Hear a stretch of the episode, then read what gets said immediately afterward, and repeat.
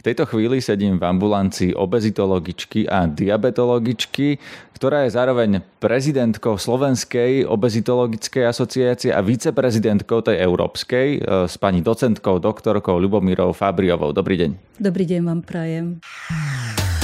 Ráno nahlas. Ranný podcast z pravodajského portálu Aktuality.sk. Prvá hlavná základná otázka. E, je obezita na Slovensku rastúci problém? Má s tým problém čoraz viac ľudí? A teda často sa hovorí, že sme uprostred nejakej epidémie obezity. Je to tak?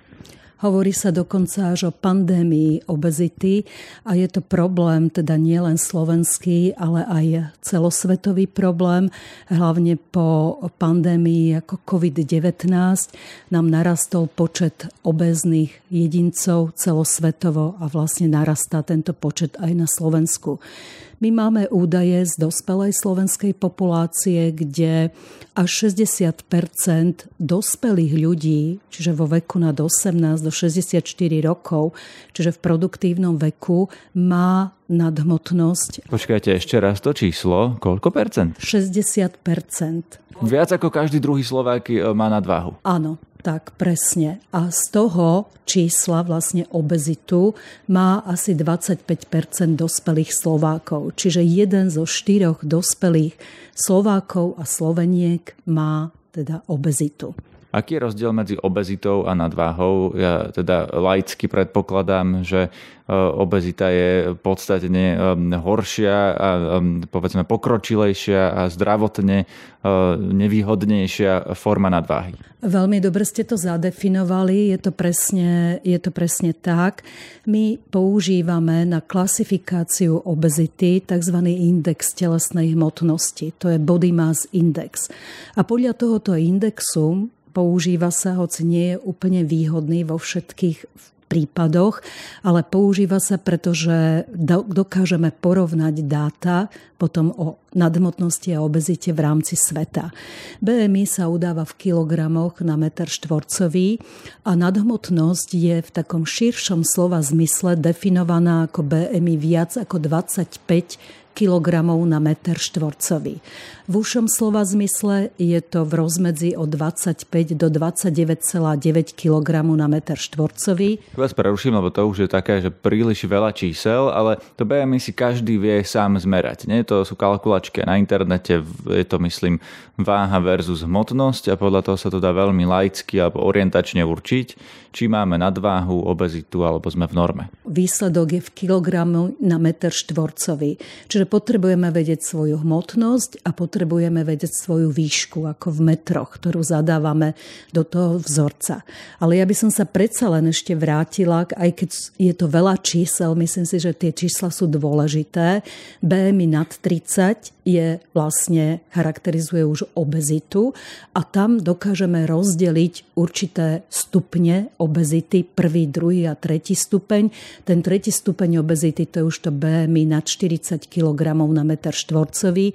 Toto je dôležité vedieť, pretože od toho sa nám odvíja odvíjajú aj možnosti ako ďalšej terapie a starostlivosti o pacientov s obezitou. Kto by mal už prísť do vašej ambulancie alebo do ambulancie iného obezitológa? Ten, kto má nadváhu, už je pre vás pacient alebo až ten, ktorý má tú obezitu? Pacientom e, sa stáva už aj človek, ktorý má nadváhu alebo nadhmotnosť, pretože máme rôzne veľké klinické štúdie, ktoré nám ukazujú, že vlastne to riziko rozvoja nielen kardiometabolických, kardiovaskulárnych, cerebrovaskulárnych ochorení, ale aj teda cukrovky druhého typu, e, napríklad metabolicky asociovaného stukovatenia, e, pečenie, nádorových ochorení, pľúcnych ochorení, ochorení pohybového aparátu, ale takisto aj neurodegeneratívnych ochorení, kam patria Parkinsonová choroba a Alzheimerová choroba. Čiže toto riziko nám s nárastom teda tej hmotnosti v podstate veľmi narastá. A ja by som predsa len ešte, lebo chýba mi tu v tom našom rozhovore zatiaľ to, že čo je to vlastne tá obezita Áno, aby sme vedeli to zadefinovať. Čiže je to chronické ochorenie. Tak, ako je cukrovka chronické ochorenie, ako je krvný tlak chronické ochorenie, tak ako e, je napríklad porucha metabolizmu tukov chronické ochorenie, tak aj obezita je chronické ochorenie. Je to progredujúce ochorenie, to znamená, že ak sa mu nevenujeme tomu ochoreniu, tak v podstate E, to ochorenie sa rozvíja ďalej a prináša so sebou čoraz viac práve tých zdravotných komplikácií a je to recidivujúce ochorenie. Čiže veľmi často máme skúsenosti s pacientami, ktoré prichádzajú do našich ambulancií, nieraz sa pokúšali o redukciu hmotnosti. A je to práve tým, že je tam potrebná ako trvalá zmena životného štýlu a samozrejme aj podpora potom, buď medikamentózna alebo bariatricko ako metabolická, čo sa týka samotnej liečby. Čiže prosím, je potrebné si uvedomiť, že naozaj tá obezita je chronické ochorenie, má svoju špirálu ako rozvoja a čím skôr toto ochorenie podchytíme, tak tým je lepšia prognóza do budúcnosti. A myslím tým nie len zmenu životného štýlu, ale aj možnosti súčasnej ako farmakoterapie. Teraz je trend tzv. body pozitivita, čiže e, také pozitívne vnímanie svojho tela bez ohľadu na to, či mám nadváhu alebo obezitu, alebo napríklad som príliš e, chudý. Ako vy vnímate tento trend? Pretože z toho, čo hovoríte, že e, tá, už tá nadváha je vlastne zdravotný problém, sú to dve, dva pohľady, ktoré sú ako keby pre mňa v rozpore. Teda tá otázka je, ako sa pozeráte na tú body pozitivitu? Je toto o, taká veľmi zvláštna ako otázka, pretože my ako lekári vidíme práve tie negatívne e, zdravotné dopady rozvoja nadhmotnosti a obezity a vlastne akumulácie teda toho tuku v samotnom organizme. Čiže samozrejme pozitívne myslenie je veľmi dôležité. Len my neriešime tu ako vzhľad ten nie je pre nás prvodrady, ale prvoradé sú práve tie zdravotné benefity.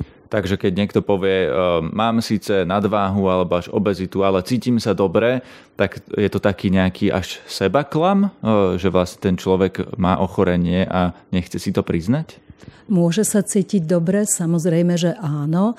E, dokonca v dnešnej dobe sa hovorí aj o tzv. ako metabolicky zdravej obezite, ale bola som nedávno na jednom takom medzinárodnom sympóziu, kde sa práve debatovalo aj o tejto metabolicky zdravej obezite a zistilo sa, že teda nie je to stav nemenný, ale že je to stav, ktorý sa vyvíja a takisto ako obezita progreduje, tak môžu progredovať časom práve aj tie rôzne komplikácie obezity alebo komorbidity obezity, čiže spolu ochorenia, ktoré s tou obezitou ako súvisia.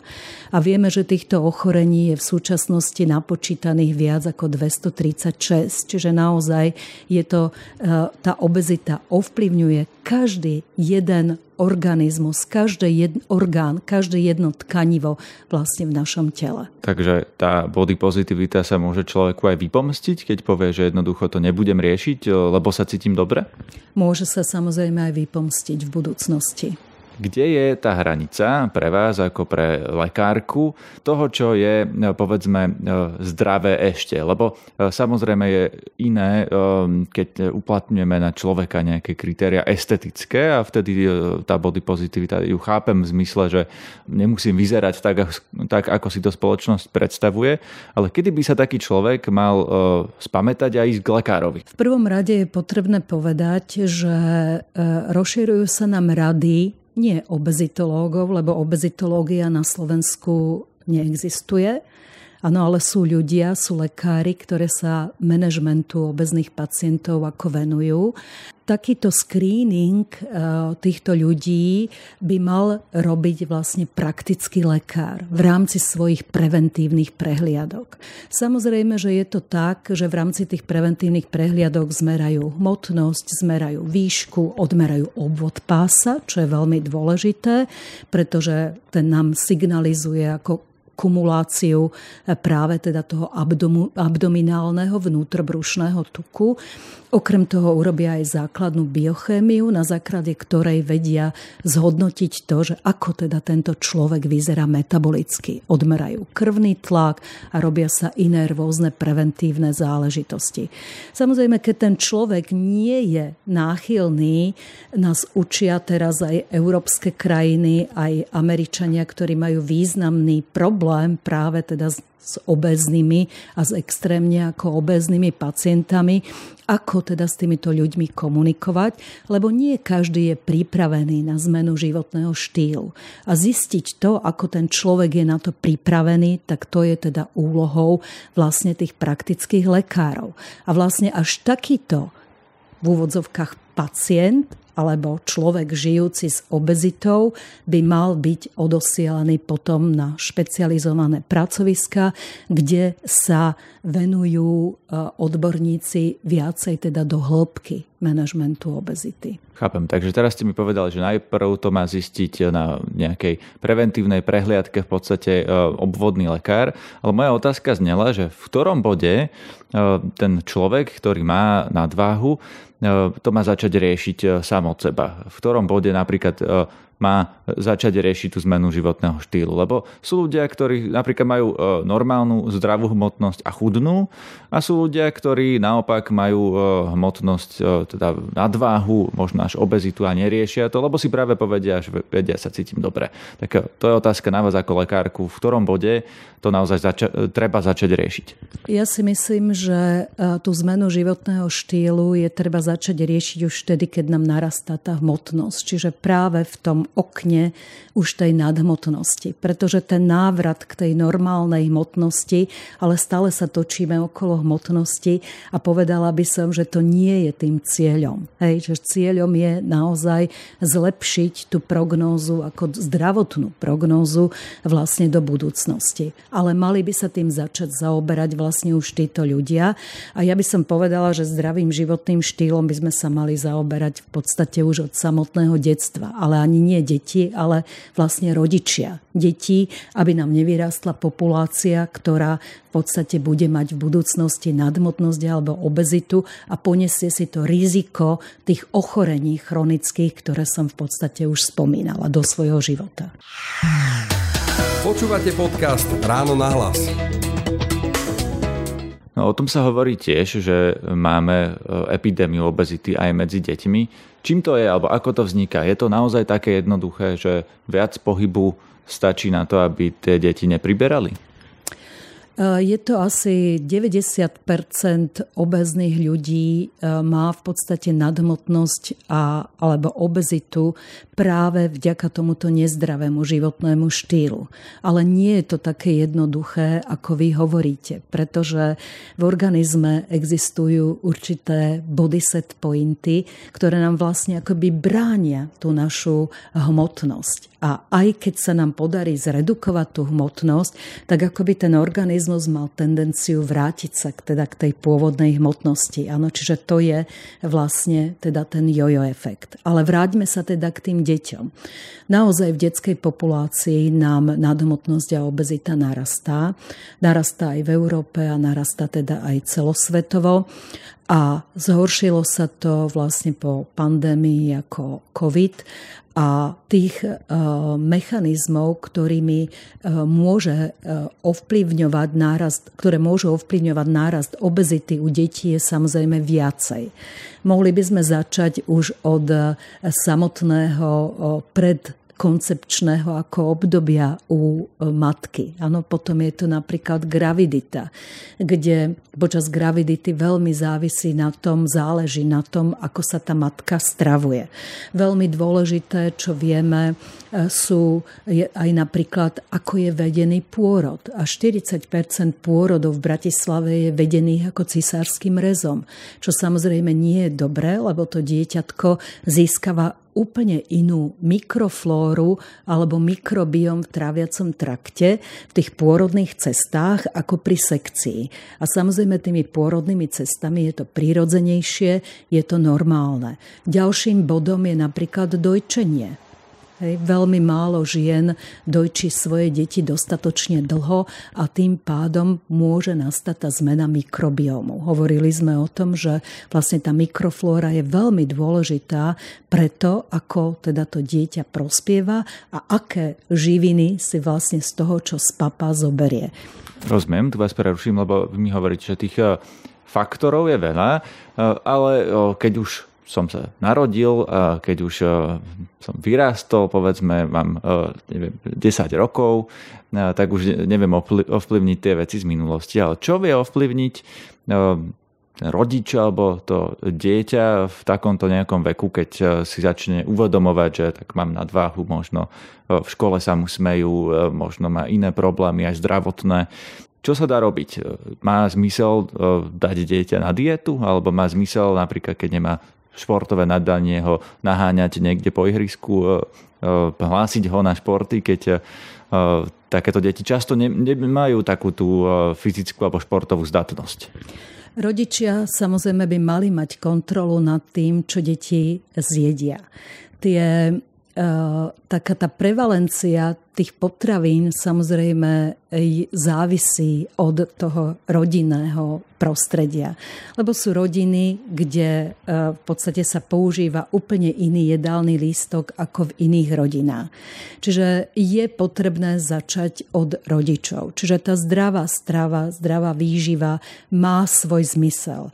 Nie je to dieta. Nenazvala by som to dietou, ale je potrebné dohliadať na to, aby deti nepili príliš veľa sladených nápojov, lebo to je energia, ktorú proste nevybehajú, nevychodia a zvyšuje sa energetický príjem.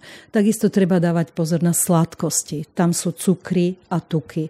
Čiže úplne iným smerom posunúť jedálny lístok. Druhá vec je tá pohybová aktivita. Dieťa by si malo nájsť pohybovú aktivitu, ktorá mu vyhovuje a ktorá ho teší, musí mať radosť z tej pohybovej aktivity. Čiže určite by som to neriešila nejakým nútením ako do krúžkov a podobne. Ja, čo si pamätám, my ako deti, keď sme prichádzali domov zo školy, tak taška išla teda do kuta a už sme vonku skákali gumu, hrali guličky, proste vybíjanú nejakú, bicyklovali sa a tak ďalej. A to bolo teda popoludnie, ktoré bolo strávené pohybovou aktivitou. Naše deti momentálne trávia strašne veľa času nad obrazovkami. Čiže aj toto je to, čo rodič dokáže ustriehnúť, aby vlastne to dieťa nemalo stále mobil v ruke, aby nesedelo nad počítačom, aby nesedelo pri televízore. Ale samozrejme to je zase štýl eh, tej rodiny, ktorá vie, že teda nechodí napríklad do nákupných centier s deťmi, kde sú rôzne lákadlá, eh, aj potravinové, aj tak a pohybovej aktivity je tam menej, ale chodia do prírody napríklad. Čiže ja si myslím, že veľa dokáže urobiť rodina a samozrejme aj škola, ale minule sme sa rozprávali o tom, s pedagógmi, s telocvikármi, že v podstate tie dve hodiny telocviku alebo tri hodiny telocviku, ktoré sú v škole, vlastne nevytrhnú eh, z tejto situácie ako tie deti ani tých rodičov. Čiže veľmi veľa musia na toto dbať rodičia. Samozrejme, strašne dôležitá je aj úloha štátu v tomto, že ako zabezpečí, či sú nejaké ihriska pre deti, či sú cyklistické trasy, e, miesta, kde sa v podstate to dieťa dokáže vybehať. Vieme, že túto úlohu štátu suplujú momentálne rôzne iné organizácie, ktoré takéto e, ihriska pre tie deti e, naozaj zriadujú. Alebo samozprávy a teraz idú voľby do samozpráv, takže kandidátov sa môžeme pýtať presne tieto veci. Nadviažem na to, čo ste povedali, že e, to nie je problém len detí, ale rodičov. Je to o tom, ako majú nastavenú tú stravu a ten pohyb a to správanie a tie zvyky. Je pravda, že tradičná slovenská strava, to, čo bežné rodiny na Slovensku jedia, je riziková, je v niečom zlá a je v niečom do veľkej miery nezdravá? Tradičná slovenská stráva pochádza teda s koreňou uhorsko-nemeckých Áno, a v podstate je to strava, ktorá je vysokotuková a vysokosacharidová. Ale zase myslím si, že na druhej strane je mnohé jedlá možné pripraviť aj ináč ako len teda typicky e, po slovensky. No tu sa zastavíme, lebo to ma naozaj zaujíma. Rezeň so zemiakovým šalátom, sviečková, to je presne to, čo ste povedali, to je meso a sacharidy, naozaj tam chýba tá zelenina. E, brinzové halušky sú podľa vás zdravé? Brinzové halušky určite nie, to je sacharidovo-tuková, ale myslela som v podstate e, také jedlá, že teda miesto toho rezňa, ako si človek urobí nejaké prírodné mesko na prírodno, dá si k tomu proste nejaké kvantum zemiakov malé a väčšinou na polovici taniera by mala byť teda tá zelenina. Hej. A napríklad aj šalát, keď robíte, tak nemusí to byť šalát zrovna majonézový. Čiže môže to byť taký klasický ten šalát, ktorý robia napríklad Rakúšania, že je to len s cibulou a vlastne len zemiaky a nejaká zálievka bez majonézy. My sme nedávno e, publikovali takto pred rokom, sme krstili jednu knihu, ktorá sa volá Redukčná dieta, skúsme to inak a tam sú tieto návody, ako vlastne E, tieto jedálne lístočky zlepšiť. Skúste dať nejaký tip, ako e, naozaj zlepšiť tú slovenskú stravu bežnú, lebo taká bežná strava tej slovenskej rodiny naozaj vyzerá takto a to je asi teda zlé.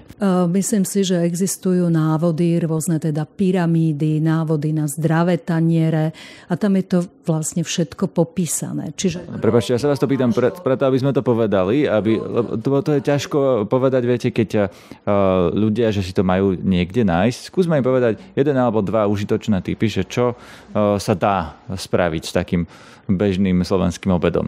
V podstate pridať do toho obeda zeleninu, to je jednoznačne zeleninu akomkoľvek množstve a v podstate ideálne sú rôzne miešané e, šaláty ako výroba.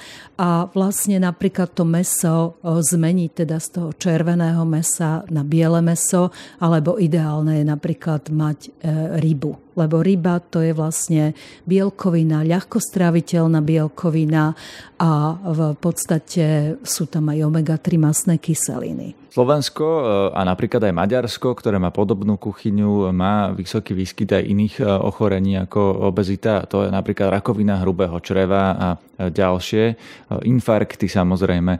To sú vlastne najväčší zabíjaci na Slovensku, sú tieto kardiovaskulárne choroby a rakovina. No, je to spôsobené práve tým, čo jeme? Samozrejme, áno. Strava má jednoznačný vplyv na všetky tieto ochorenia, či už kardiometabolické alebo onkologické. A určite som hovorila, že vlastne aj na tie neurodegeneratívne ochorenia, ako Alzheimerová choroba, Parkinsonová choroba.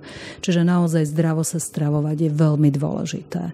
Ale minule som odpovedala jednej pani redaktorke tiež teda na otázky, že ako napríklad nárast cien ovplyvní obezitu a ovplyvní práve ten náš nezdravý štýl ako stravovania.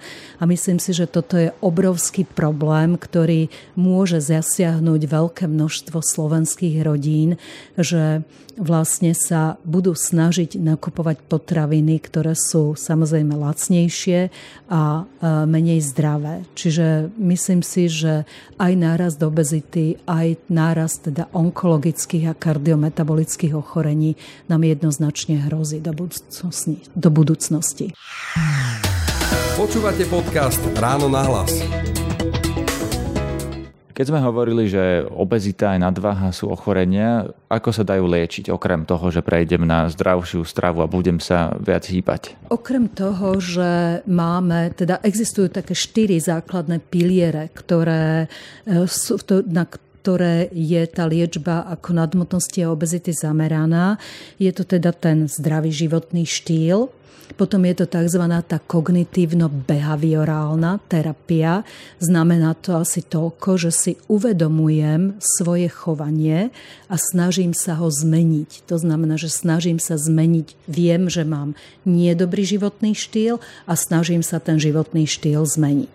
No a potom takou nadstavbou je samozrejme medicamentózna liečba, to je farmakologická terapia a ďalšou je bariatrická metabolická chirurgia.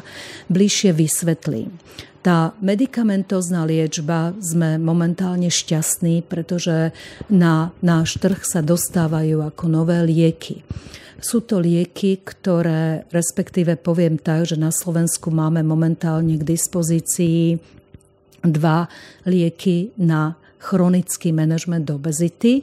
To sú lieky, ktoré pôsobia v centrálnom nervovom systéme, používajú sa v tabletkách a znižujú ako apetít, tak vlastne zvyšujú aj výdaj energie. No a druhou tou veľkou skupinou, veľmi nádejnou skupinou liekov e, sú vlastne tzv. GLP-1 inhibitory. U nás na trhu je v injekčnej forme a ten vlastne spôsobuje zvýšenie jedného hormónu, jedného peptidu, ktorý sa vlastne tvorí v organizme a u obezných ľudí, ale aj u diabetikov druhého typu vlastne e, tento hormón je, sa sa produkuje ako v zníženej miere. Čiže je to taký prírodzený, prírodzené dodanie určitej látky do organizmu, ktorá nám ovplyvňuje jednak vyprázdňovanie žalúdka a jednak nám znižuje vlastne apetít, čiže tiež pôsobí v centrálnom nervovom systéme, čo samozrejme vedie potom e, k redukcii hmotnosti. No a spomenuli ste aj tie chirurgické zákroky. Ja asi pred 15 rokmi som písal o nejakom, vtedy to bola novinka, že vám zavedú do žalúdka balón, vtedy to naozaj zavádzali ako novinku v jednej z nemocníc. Je toto ešte metóda, alebo toto tým myslíte, že no, takýmto spôsobom, že sa napríklad zmenšuje žalúdok, e, niečo sa do toho žalúdka dá, aby sa tam zmestilo menej stravy a ten človek sa necítil hladný? Existujú rôzne spôsoby tejto bariatricko-metabolickej chirurgie. E, samozrejme, že dá sa aj zmenšenie žalúdka urobiť, dá sa urobiť nejaký bypass, akoby taký obchvat tenkého čreva, ale v podstate tieto sú indikované pre pacientov, ktorí majú práve to BMI viac ako 40 kg na meter štvorcový. Hej, čiže to je vlastne taká ten tretí stupeň obezity.